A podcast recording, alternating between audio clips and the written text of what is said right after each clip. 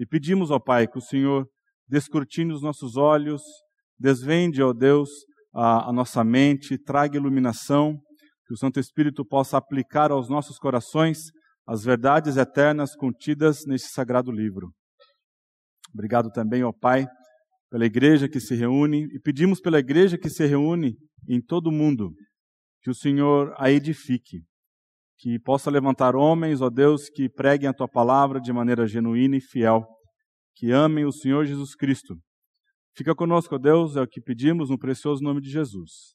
Amém. Amém. Ah, agora é a época que nós, eu particularmente, mais gosto, que é o Natal. Ainda hoje, pela manhã, conversando com a Valéria e a Inari, elogiando o trabalho das mulheres que vieram aqui durante a semana e decoraram a igreja. Para mim é um dos momentos mais gostosos do ano, o Natal. Não somente pela sua gastronomia, que é especial, no Natal você não pode ter na sua casa pizza. Não pode ter churrasco na noite, na ceia de Natal. A ceia de Natal ela tem que ter a, a, a, a maionese, ok? Com maçã. Ok? Então, amém?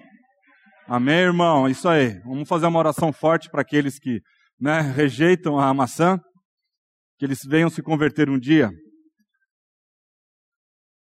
O arroz à grega, que coisa maravilhosa. Aquele, aquele peru, aquele chester, a família, aquela mesa toda decorada, os frutos, né, as frutas que ah, ah, são típicas da época. O Natal, então, é um, é um tempo muito precioso e há algo de maravilhoso nele.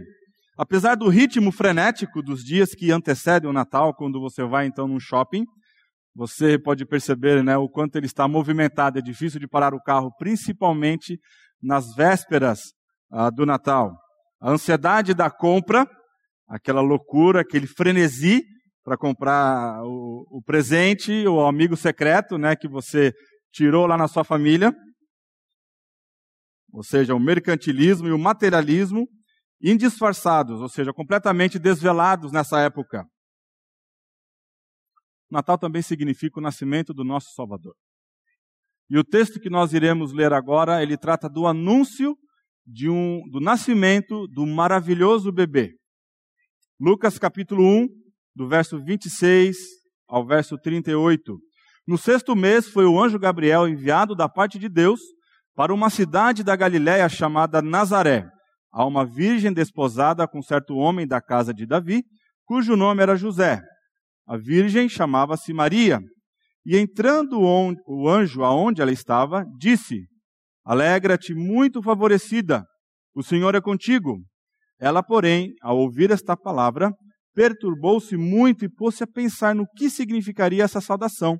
Mas o anjo lhe disse: Maria, não temas, porque achaste graça diante de Deus. Eis que conceberás e darás à luz um filho, a quem chamarás pelo nome de Jesus. Este será grande e será chamado Filho do Altíssimo. Deus, o Senhor, lhe dará o trono de Davi, seu pai ele reinará para sempre sobre a casa de Jacó, e o seu reinado não terá fim. Então disse Maria ao anjo: Como será isto, pois não tenho relação com homem algum? Respondeu-lhe o anjo: Descerá sobre ti o Espírito Santo, e o poder do Altíssimo te envolverá com a sua sombra. Por isso também o ente santo que há de nascer será chamado Filho de Deus. E Isabel, tua parenta, igualmente concebeu um filho na sua velhice, sendo este já o sexto mês para aquela que diziam ser estéril. Porque para Deus não haverá impossíveis em todas as suas promessas. Então disse Maria: Aqui está a serva do Senhor, que se cumpra em mim conforme a tua palavra. E o anjo se ausentou dela. Então, Natal significa que o Salvador vai chegar, o Salvador vai nascer. E o nascimento de qualquer bebê é um milagre, o que significa que a vida é um milagre. Quando nós começamos a, a compreender mais sobre a, as questões ah, do nascimento de uma criança, da sua fecundação, quando você é um pai de primeira viagem e começa a estudar então como se dá essas coisas, né, no útero da mulher, e aí nasce aquela criança depois de nove meses e perfeita. Você nota que aquilo foi um milagre do Senhor. Tantas possibilidades de haver uma, uma síndrome, algum tipo de má formação, algum tipo de cardiopatia, o nascimento de um bebê é um verdadeiro milagre. E na Escritura Sagrada temos registro de vários nascimentos e alguns nascimentos com algumas uh, anunciações. O anúncio do nascimento de Isaac foi algo impactante. Nós vemos lá em Gênesis capítulo 12, Deus vindo até um homem chamado Abraão, este homem um idólatra, que adorava os deuses do lar de seu pai, e Deus então se revela a este homem e diz para ele: Sai da tua terra, da tua parentela, e vai para a terra que eu te mostrarei, e farei de você uma grande nação. Você será uma bênção. Em ti serão benditas todas as nações da terra. Mas há algo ali interessante. Para que uma nação seja ah, formada, é preciso que ele, Abraão, tenha um filho. E o texto diz que Sara era estéril, ela não podia ter filhos. E Deus então visita Abraão, e além de todas essas bênçãos, ele ainda dá a Abraão algo que certamente o coração de Abraão ansiava e ardia por muito tempo, ter um filho, e com Sara. E Deus então faz isso. Nós também nos lembramos do anúncio do nascimento de Sansão. Uh, Sansão foi o único juiz a ser escolhido antes de nascer ou até antes de ser concebido. Lá em Juízes capítulo 13, você pode ver a história de que Israel, naquele ciclo triste de uh, abandona o Senhor, procura deuses falsos, começa então a servir e adorar, se curvar diante de deuses falsos. Deus então envia uma perseguição, envia uma tribulação, uma aflição para aquele povo, e aquele povo obstinado, em algum momento, então, ele se lembra do Senhor, ele clama ao Senhor. O Senhor age de maneira graciosa, levantando o libertador. Aquele libertador, então, uh, vence aqueles inimigos. Israel tem paz por certo tempo. Enquanto aquele libertador é vivo, está vivo, Israel, então, desfruta de uma certa paz. Quando aquele líder morre, Israel, então, volta às suas práticas. E no texto de Juízes 13, Israel está sendo assolado pelo inimigo. E interessante lá que o texto não diz que Israel clamou a Deus por libertação. Mas Deus envia o anjo do Senhor. E o anjo do Senhor visita a esposa de Manoá. E fala para ela: Você que é estéril, você vai ter um filho. E este filho, ele vai ser nazireu do Senhor. Ou seja, Sansão seria alguém que desde o seu ventre materno ele seria alguém dedicado, separado para o Senhor. E ele então tinha uma missão. A sua missão era: começará a livrar Israel do poder dos filisteus. Vemos também a história de Ana. Ana era casada com Eucana e Ana não podia ter filhos. Deus havia cerrado a madre de Ana. E toda vez, anualmente, em que Eucana ia para sacrificar em Jerusalém, ele e a sua outra esposa Penina, Penina, ela zombava de Ana. Aquilo trazia muito, muita tristeza para Ana, muita angústia de alma. E um dia, então, ela entra no templo, está ali Elias sentado junto à pilastra, e ela então começa a orar. E era tão intensa essa sua oração, que Elias achou que ela estava bêbada. E ele vai lá e chama atenção, né? Para de tomar cachaça, mulher, né? Sai dessa vida aí, larga a mão dessa 51, né? abandona aí essa, essa, essa, parece cobra de laboratório, vive no álcool. E Ana fala para o sacerdote: não é isso. Eu estou me derramando na presença do Senhor. Estou pedindo ao Senhor um filho. Não por conta das provocações de Penina. Certamente Ana entendia que a nação precisava de um homem que fosse fiel ao Senhor. Porque ela pede a Deus um menino. E, nesse, e nessa oração, ela diz que se Deus desse a ela um menino, ela entregaria este menino todos os dias para viver na presença do Senhor. Ele também seria nazireu do Senhor. Então ela não está preocupada em uh, ter agora uma, uh, um expediente para brigar contra Penina. Ela tinha uma visão espiritual da nação. Ela intercedeu por um menino que coisa interessante. Muitas vezes, Deus trabalha no mundo por meio de uma criança cuja existência, humanamente falando, seria impossível. O período que nós chamamos de interbíblico, que é de Malaquias até o anúncio do nascimento de João Batista, chamado de uh, um período do silêncio. Após esses 400 anos, Deus rompe o silêncio e envia um anjo a um casal de idosos e lhes anuncia o nascimento de uma criança. Deus então rompe todo aquele, aquele silêncio que havia, não havia mais profecia, não havia mais anjos, não havia mais alguma palavra da parte do Senhor. Está ali Zacarias no templo, no turno de Abias, e no seu momento de servir e queimar o incenso, dentro do santuário, um anjo aparece a Zacarias. E aquilo causou espanto naquele homem. Na realidade, quando o sobrenatural toca o natural, isso é de produzir medo e espanto mesmo. E então o anjo fala para ele, lhe dá uma notícia, faz uma anunciação. Zacarias, Deus ouviu as suas orações. Isabel, que é estéril, conceberá um filho. E aquele homem, que coisa!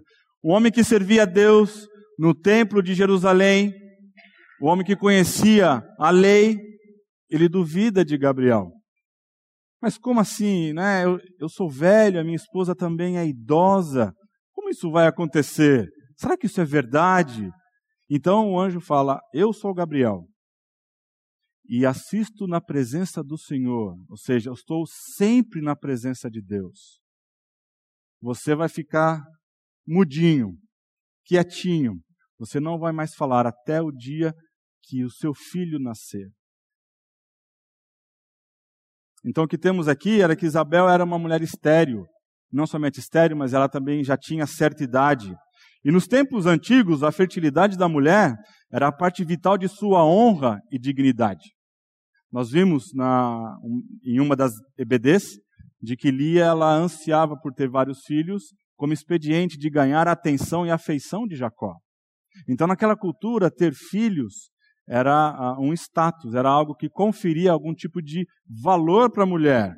Então, a mulher estéril vivia sob uma nuvem de vergonha e com um sentimento de desilusão. Deus, então, em sua graça e misericórdia, removeu a vergonha de Isabel e a cobriu de honra e alegria, anunciando então o nascimento de um homem. João Batista foi o único homem que desde o ventre materno foi enchido pelo Espírito Santo. Nós não temos outra menção de alguém dentro do ventre materno sendo já preenchido com o Espírito Santo. João Batista é o único que a Escritura narra. Embora ele tenha sido preenchido com o Espírito Santo, ele nasce pecador. Ele seria então o precursor do Salvador, aquele que iria adiante para preparar Israel para a vinda do Messias.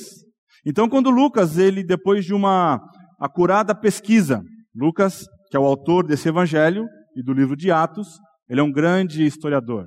Ele é o médico amado, como ah, Paulo se refere a ele, se dirige a ele. E ele é alguém que tem, ah, ah, como médico, uma mente, um raciocínio um tanto quanto lógico. E ele então empreende uma tarefa de relatar detalhadamente os fatos sobre quem é Jesus, sobre a história de Jesus. Então ele pesquisa. E ele liga então, intencionalmente, a história de João Batista com a, o anúncio do nascimento de Jesus. E isso há para nós uma intencionalidade muito interessante. O nascimento de João Batista, com o anúncio do nascimento de Jesus, está mostrando para nós que Deus irá intervir na história da humanidade. Essa passagem então assume e se baseia na anterior. A poderosa, a poderosa obra do que Deus fez na concepção de João Batista seria superado por um milagre ainda maior na concepção virginal de Jesus, o Filho de Deus. Mais do que um nascimento virginal que Jesus teve, é a sua concepção virginal.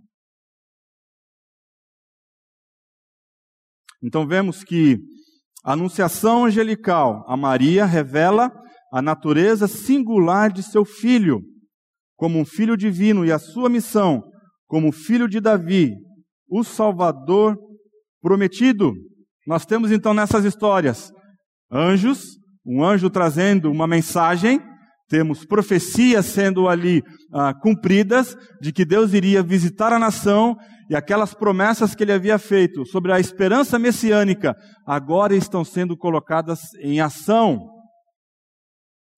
Então, quem é este maravilhoso bebê? O que define a sua singularidade? Qual a sua relevância para nós? Em primeiro lugar, ele é Deus. Esse maravilhoso bebê é Deus. veja o verso 32 e 35b. Ele será grande e será chamado Filho do Altíssimo. Será chamado Filho de Deus. Então Jesus será grande. A grandeza de João estava vista de Deus. Se você voltar à sua página, no verso 15 do capítulo 1, diz assim: Pois ele será grande, ele quem? João Batista, diante do Senhor. Não beberá vinho, nem bebida forte, será cheio do Espírito Santo, já do ventre materno. Então a grandeza de João estava à vista, estava diante do Senhor, mas a grandeza de Jesus não é qualificada. Ele apenas diz que o anjo comunica a Maria que ele será grande. O que isso então diz para nós? Especialmente na Septuaginta, a grandeza sem qualificativo é um atributo somente de Deus. Veja o Salmo 86, 10. Pois tu és grande e operas maravilhas, só tu és Deus. Veja o Salmo 135, verso 5. Com efeito, eu sei que o Senhor é grande e que o nosso Deus está acima de todos os deuses. Salmo 145, 3. Grande é o Senhor e muito digno de ser louvado. A sua grandeza é insondável. O livro de Daniel, especialmente no capítulo 4, ele fala que Deus, esse Senhor Altíssimo, é o Rei dos Reis. O livro de Daniel tem apenas 12 capítulos. E a quantidade desse termo que aparece é algo muito relevante. Altíssimo, então, é a tradução de El Elyon, ele é filho do Altíssimo. E este se tornou um nome exclusivo para o único Deus verdadeiro, enfatizando a sua majestade e supremacia sobre todos.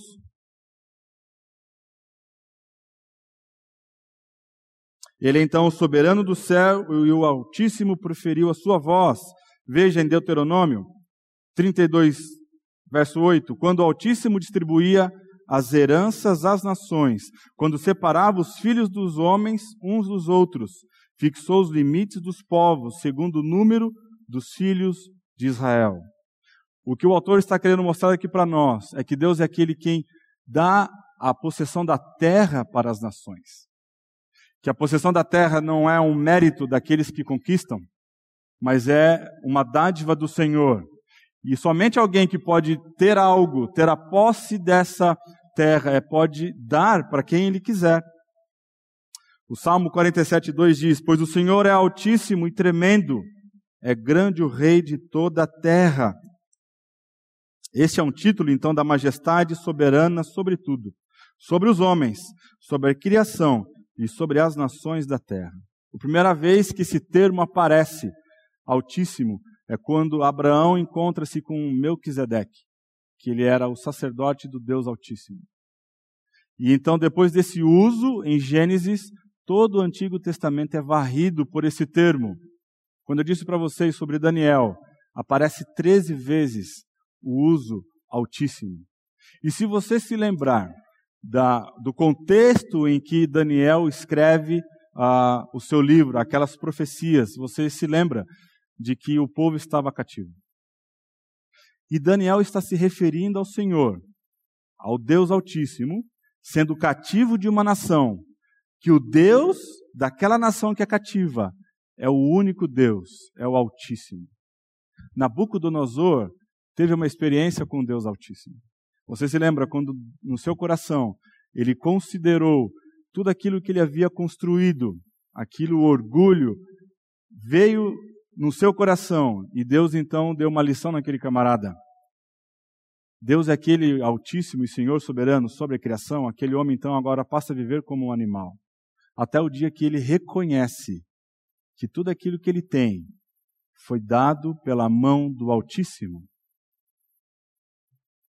Jesus, então, tem a mesma essência de Deus. O que o anjo Gabriel está querendo comunicar aqui para Maria e para nós, leitores do século 21, é que Jesus, aquele que é grande, que é o Filho do Deus Altíssimo, ele tem a mesma essência de Deus. Ele que é o resplendor da glória e a expressão exata do seu ser, sustentando todas as coisas pela palavra do seu poder. Isso é o cerne da nossa fé cristã. Essa criança que nasce, essa criança que vai nascer, é o próprio Deus.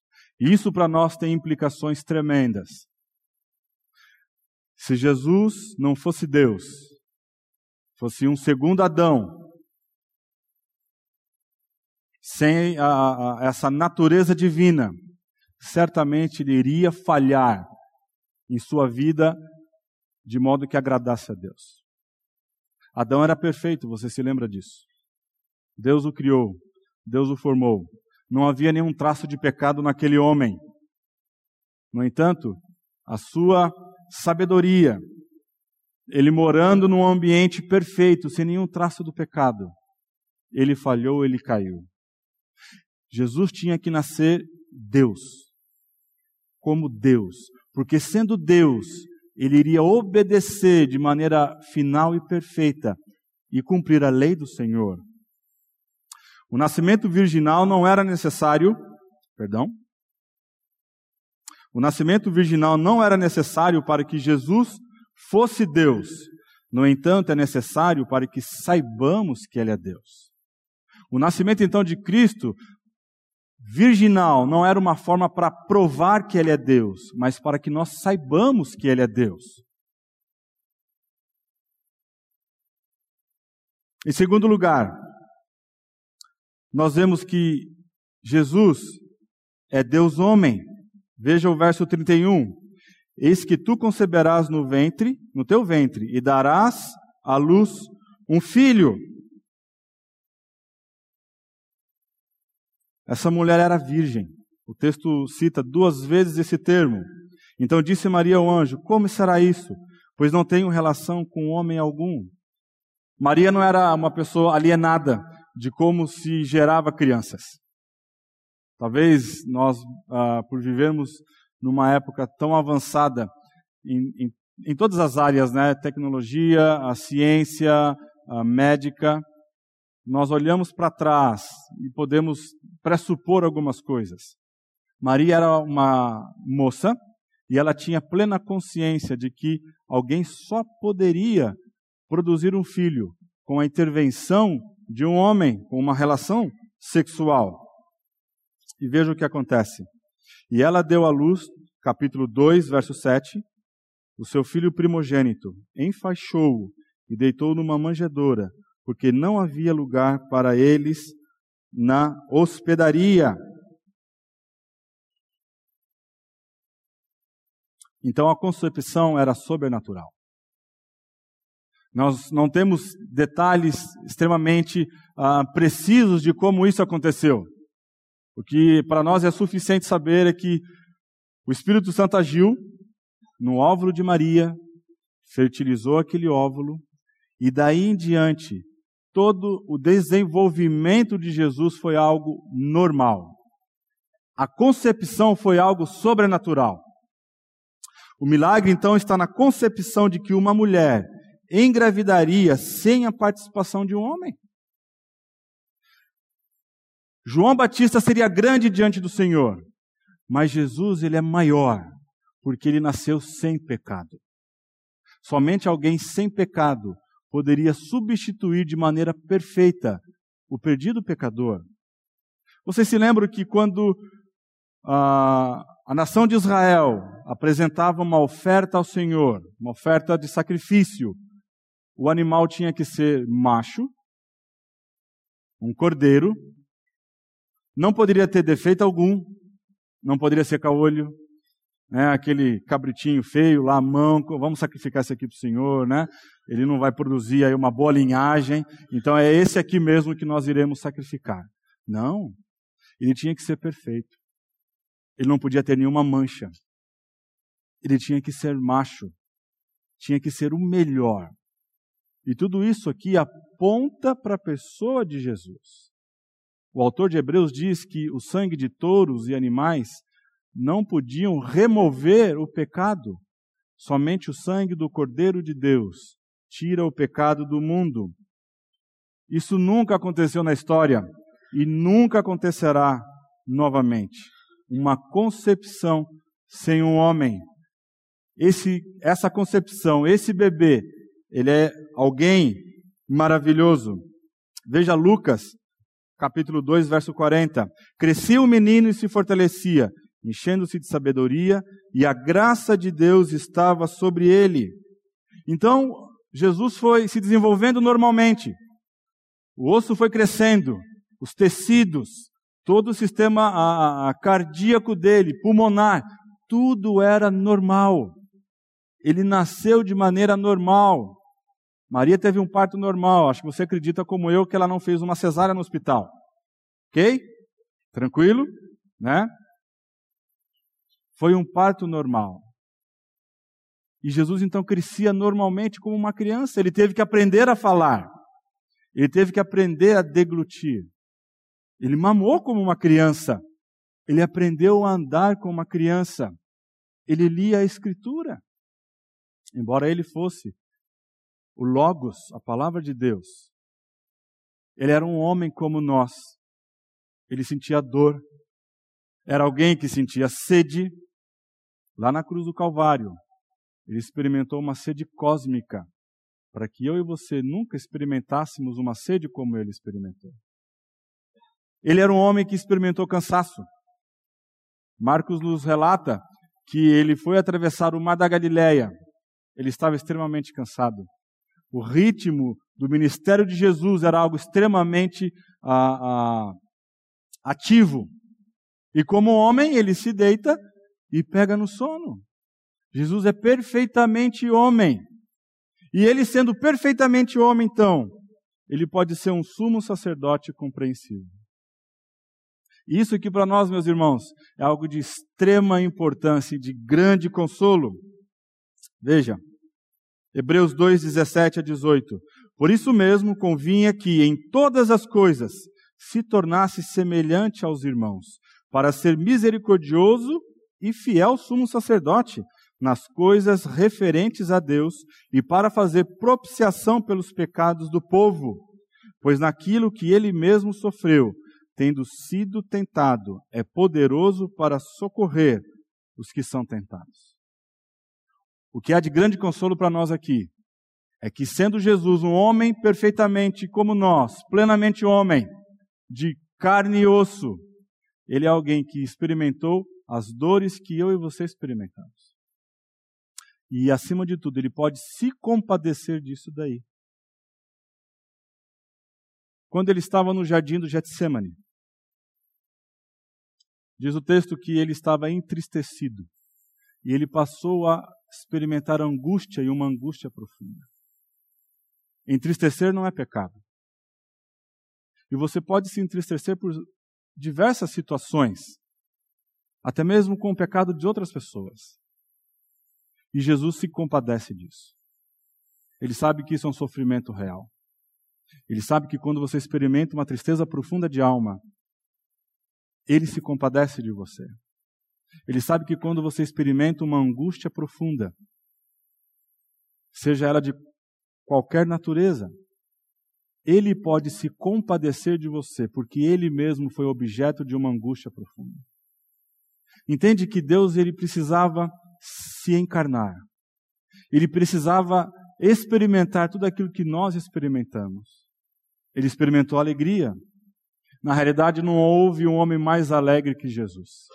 Se você quer entender o que é ser feliz, se você quer entender, ter um, um modelo de quem era, uh, de uma verdadeira felicidade, você precisa olhar para Jesus. Mesmo sendo homem de dores, como diz Isaías 53, ele era um homem feliz. E ele sabia que a felicidade dele não dependia das circunstâncias. Ele era um homem que sentiu fome. Sentir fome é algo terrível, não é? Depois de 40 dias, ele estando em comunhão com seu Pai, em comunhão com o Espírito, se preparando para o ministério que ele ah, tanto aguardava, aquilo que iria mudar o rumo da história, ele foi tentado. E ele pode estender compaixão para você quando você é tentado. Ele sabe que a tentação é algo que nos fere. Ele sabe que Satanás é cruel. Jesus passou 40 dias sem comer nada. E quando Satanás o aborda, ele fala: Por que, que você não transforma essas pedras em pães? Satanás é cruel, meu irmão. E ele vai usar daquilo que for ah, possível para fazer com que você caia em tentação, que você peque contra Deus. E mesmo que você peque, Jesus ele estende o perdão a você, porque ele já experimentou o que é tentação, mas sem cair, sem pecar. Nós sabemos que ele é Deus também. Nós temos exemplos ah, grandes na Escritura. Nós acabamos de cantar que ah, sobre a tempestade ele é Deus. Nós sabemos que Jesus, ao atravessar o Mar, da Galileia, houve uma tempestade muito grande. E ele, com uma única palavra, ele acalmou os elementos que trouxeram pânico para aqueles homens que eram experimentados naquele lago. Ele é Deus, porque ele pôde transformar água em vinho. Ele é Deus que, quando ele cura um cego, um cego de nascença, ele faz o lodo, deve ser, ter sido uma, uma imagem um pouco uh, constrangedora, né? ele ah, saliva na terra, faz um lodinho, parece uma criança, né? Quem nunca brincou de lodinho na terra, né? E aí você faz um barrinho ali, né? E ele passa aquilo nos olhos daquele homem que era um cego de nascença. Jesus é criador. Ele é o criador. E ele está usando a matéria-prima para criar os olhos daquele homem. Ele pode fazer isso porque ele é Deus. Ele ressuscita Lázaro. Você pode dizer, mas temos na, na Bíblia outras histórias e episódios de homens que ressuscitaram outras pessoas. Elias ressuscitou o filho da viúva. Paulo ressuscitou Eutico. Mas nenhum deles ressuscitou um homem que havia quatro dias e seu estado já era de putrefação. Ele pode fazer isso porque ele é Deus. Então nós temos aqui evidências de quem é Jesus, de quem é esse maravilhoso bebê. Hebreus 2, 14 a 15. Ah, veja o que nos diz. Visto, pois, que os filhos têm participação comum de carne e sangue, destes também ele, igualmente, participou, para que por sua morte destruísse aquele que tem o poder da morte, a saber, o diabo, e livrasse todos que, pelo pavor da morte, estavam sujeitos à escravidão por toda a vida. Dr. John Piper, ele faz uma articulação desse, desse versículo. Veja como ele coloca a questão. A morte foi a razão porque Cristo se tornou homem. Como Deus, Cristo não podia morrer pelos pecadores, mas como homem, ele poderia. Seu alvo era morrer. Por conseguinte, ele teve de nascer como homem. Nasceu para morrer. A sexta-feira da paixão é a razão de ser do Natal.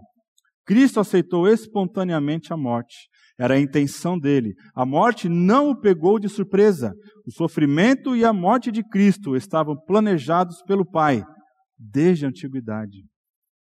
Por isso ele teve que se tornar homem. Como Deus, ele jamais poderia morrer.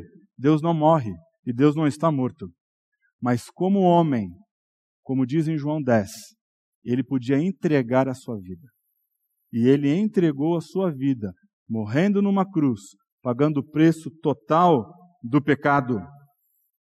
Em terceiro lugar, o que torna então essa criança maravilhosa? Ele é santo. Veja, verso 35. Descerá sobre ti o Espírito Santo, e o poder do Altíssimo te envolverá com a sua sombra. Por isso também o ente santo que há de nascer será chamado Filho de Deus. A santidade dessa criança é resultado de sua geração pelo Espírito Santo. Como foi dito, João Batista, mesmo sendo cheio do Espírito Santo, já no ventre materno, ele nasceu em pecado. Davi também tinha essa compreensão, lá no Salmo 51 ele diz isso: em pecado me concebeu a minha mãe. Toda criança que nasce neste mundo, caído e manchado pelo pecado, ele nasce em pecado. Mas Jesus não. Ele nasceu perfeito, ele nasceu santo.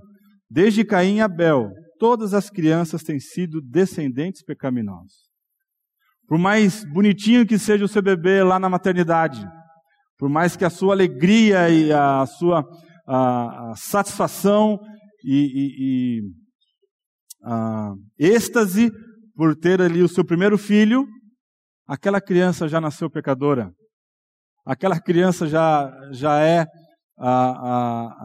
já possui a depravação do pecado. Como a gente pode então compreender o que seria alguém santo?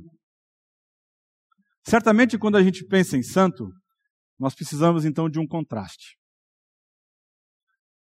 Nós sabemos por experiência que quando você precisa ir num supermercado, talvez aí num hipermercado, e você está ali planejando fazer uma compra para a ceia de Natal, você coloca o seu filho de três anos naquele carrinho onde ele deveria ficar sentado e que parece que ali tem formiga, né? Algo impressionante. A criança não consegue ficar três segundos sentado ali. E aí então você tira do carrinho e ele começa a andar ao seu lado. E aí ele começa a passar a mão na prateleira. E você ali amorosamente, muito sabiamente, não pode disciplinar a criança em público, você então disciplina aquele ser adâmico. E fala para ele: não coloca a mão aí, miserável.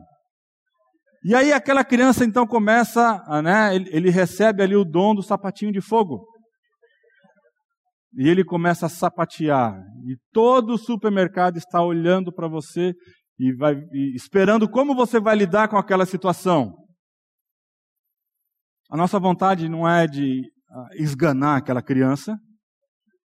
Você olha para ele e fala: quando chegar em casa eu te arrebento. Nós sabemos o que é uma criança com esses traços do pecado. Se você tem mais de um filho e os dois estão jogando videogame,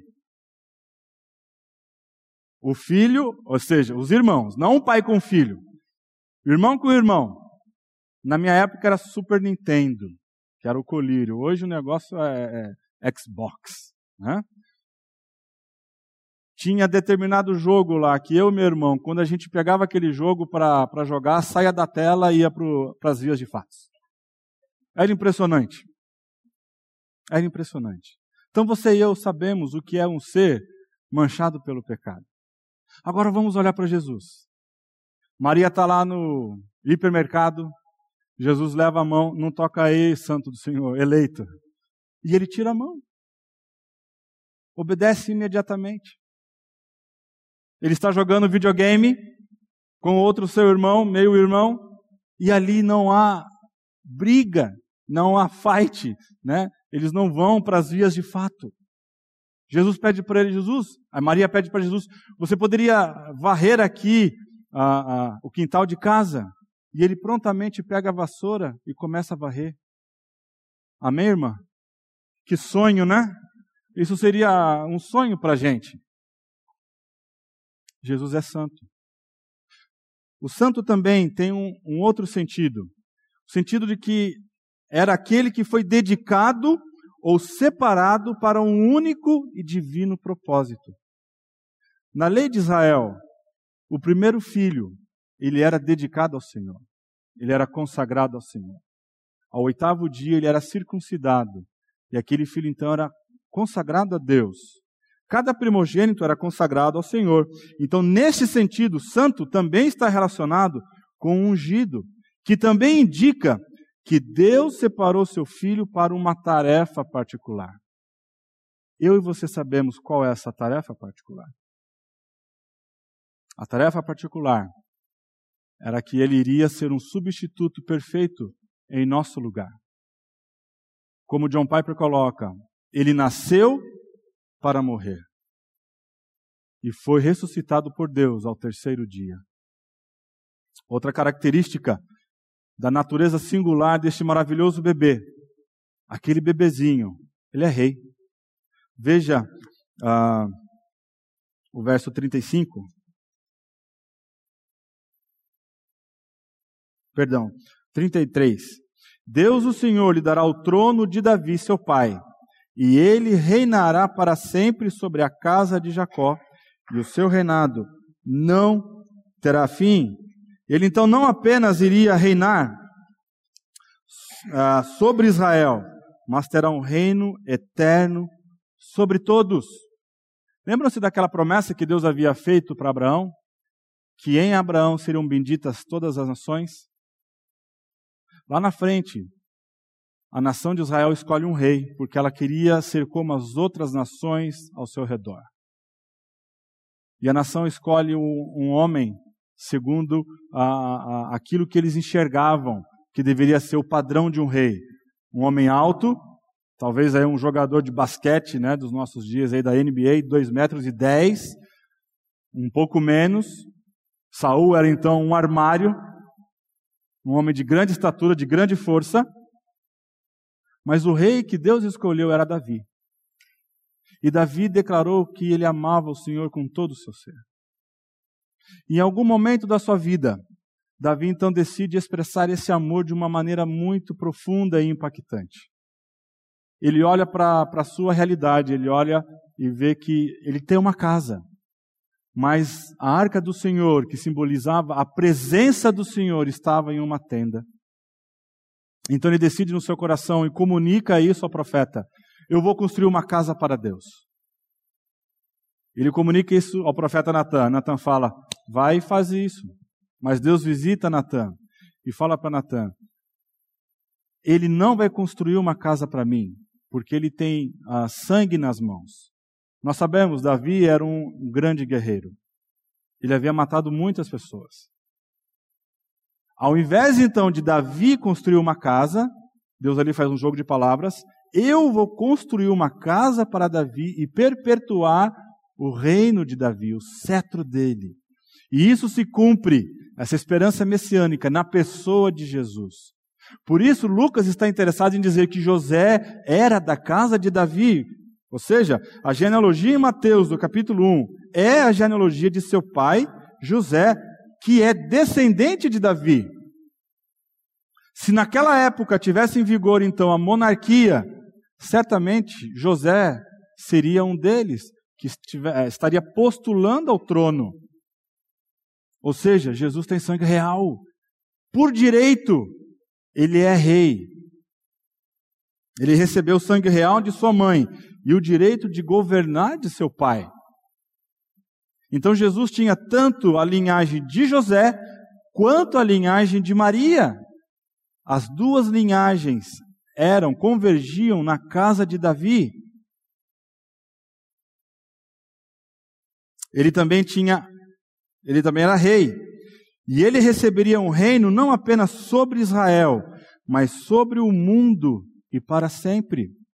Essa criança é o Rei dos Reis, o Senhor dos Senhores, o grande monarca de todos os monarcas. E veja que coisa impressionante como Deus ele, ele usa e trabalha o improvável. Quando ah, os magos eles estão acompanhando aquela estrela, eles, por revelação divina, eles entendem que ah, um rei está vindo. A cidade que eles vão primeiro, quando chega em Jerusalém, ah, quando chega em Israel, é Jerusalém. Porque Jerusalém era a capital de Israel, era o centro cultural. e religioso de toda aquela nação. Mas Jesus não nasce em Jerusalém. Ele nasce numa pequena cidade chamada Belém, que é desprezada. Jesus vem também de uma cidade onde os pais moravam, que era Nazaré. E Nazaré também era uma cidade desprezada.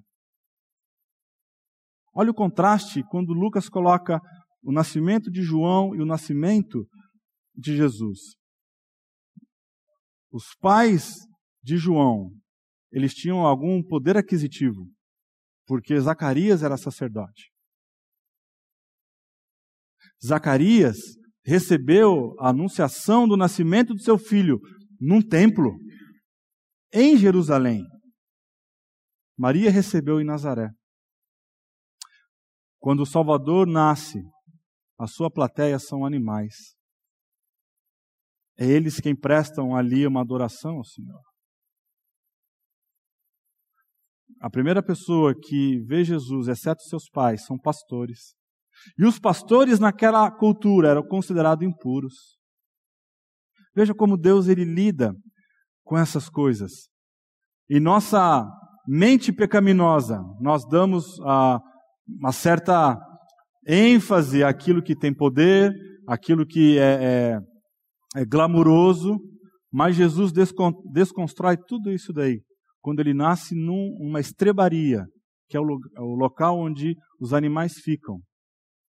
E ele é colocado num coxo, numa manjedoura, o local onde o animal come. A palavra Cristo significa ungido e tem referência primária ao seu reinado. Ele também tinha autoridade de Deus para governar e no tempo apropriado ele será o rei de um universo renovado.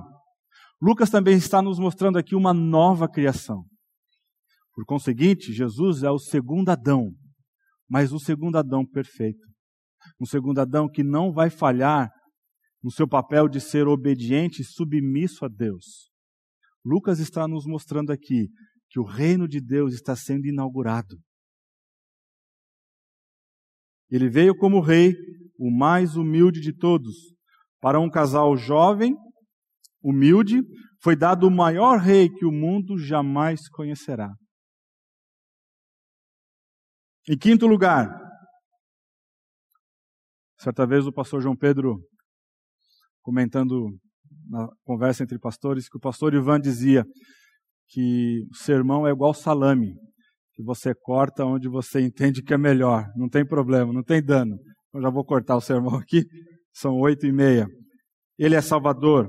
Veja o verso 31. Eis que conceberás e darás à luz um filho, a quem chamarás pelo nome Jesus.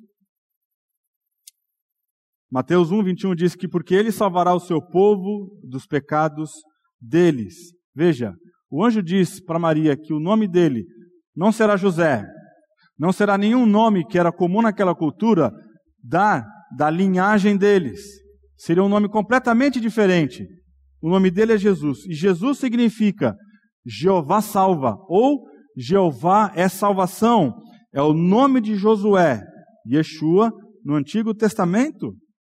Isso então é, evoca, nos remete à missão de Jesus, o que ele veio fazer. Em Lucas 19:10, Jesus disse: "Porque o Filho do homem veio buscar e salvar o perdido". Ele é Salvador, e isso significava que ele tinha que ir para a cruz e providenciar um resgate pelo pecado. Quando Adão caiu, criou-se uma barreira enorme entre o homem e Deus. O homem era amigo de Deus. O homem se relacionava com Deus.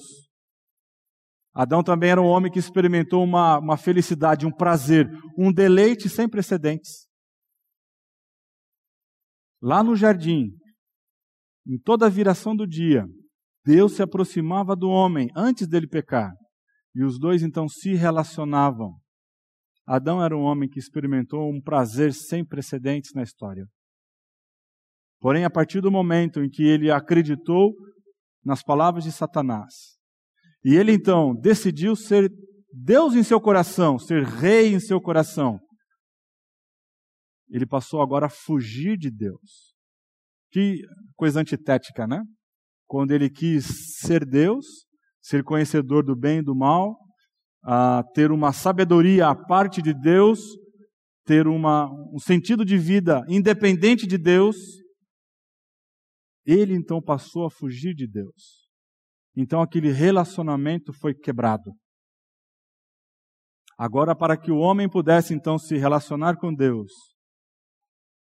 isso é chamado de reconciliação. Essa barreira da inimizade, ela tinha que ser rompida, ela tinha que ser quebrada. E Hebreus fala que sem derramamento de sangue não há remissão de pecados. Então, para que o homem voltasse a se relacionar com Deus, ele teria então que oferecer um sacrifício. Por isso Jesus é o nosso Salvador, porque Ele é o sacrifício. O sangue dele foi derramado, e aquele sangue tem o poder de nos purificar de toda e qualquer injustiça. Ele tinha então que ser o nosso substituto e morrer em uma cruz em nosso lugar, para que Deus então fosse satisfeito e nossos pecados fossem pagos, concedendo então perdão ao pecador. Nunca teria sido suficiente se ele viesse como Deus homem, o soberano sem pecado, se ele não morresse e ressuscitasse. Talvez você possa pensar, mas ele é Deus, ele pode então liberar perdão. Sim, sem dúvida, ele é Deus, ele pode liberar perdão. Mas lembre-se, ele também é justo. Para que o perdão fosse aceito, o pecado teria que receber a sua paga, o seu preço. Romanos diz que o salário do pecado é a morte. Então, a única forma de que um perdão fosse liberado era que alguém desse a sua vida e o seu sangue fosse derramado. E esse alguém tinha que ser perfeito. E isso então se ah, cumpre na pessoa e obra de Jesus. Esse maravilhoso bebê, então, é o nosso Salvador. O Natal, então, significa o nascimento do Salvador. Toda a expectativa da vinda do Salvador se cumpre em Jesus. Jesus, então, é o cumprimento das esperanças messiânicas do Antigo Testamento. Ele é Deus. Nós vimos evidências de como Ele é Deus. E porque Ele é Deus, Ele pôde cumprir, então, de maneira perfeita, última e final, a lei em nosso lugar. De tal maneira, então, que Ele pode transferir a sua justiça e creditar em nossa conta. Ele é homem. E porque Ele é homem, então Ele pôde morrer. Porque Ele é homem, ele tem empatia com ah, os nossos sofrimentos, com as nossas tentações. Por isso, como sendo homem, ele pode nos substituir de maneira perfeita e final. Ele é santo. Não há pecado nele. E, portanto, ele pode assumir as exigências do Pai. Ele é rei. Ele é rei no seu coração. Todo pecador arrependido recebe então Jesus como Rei, como Senhor no seu coração. E Ele é Salvador. Amém? Abaixa a sua cabeça. Senhor, nós te louvamos porque em Cristo Jesus temos uma esperança firme uh, e permanente daquilo que Ele fez por nós na cruz. Ó oh, Pai, essa história se passou há mais de dois mil anos. E o meu coração e o coração de todo regenerado é de constantemente nos lembrar da velha história. A história de Cristo, de Cristo Salvador. Como diz o hino, contar-me a velha história de Cristo. De Cristo e o seu amor. De Cristo e sua graça e a sua misericórdia. Pai, nós te louvamos porque, dentro deste plano soberano, perfeito e eterno, o Senhor enviou seu Filho, ele se submeteu à sua vontade e por causa disso, então, nós temos acesso à tua presença. E te louvamos, ó Deus, porque o sacrifício de Cristo, ele é eterno, tem efeitos eternos. Pai, que o Senhor nos guarde de volta para as nossas casas e que a tua palavra possa encontrar um lugar em nosso coração e que possamos, ó Deus, contemplar e adorar o Senhor por quem o Senhor é, por quem o teu filho é e por aquilo que o Senhor fez na pessoa de Jesus Cristo. E é no precioso nome dele que nós oramos. Amém.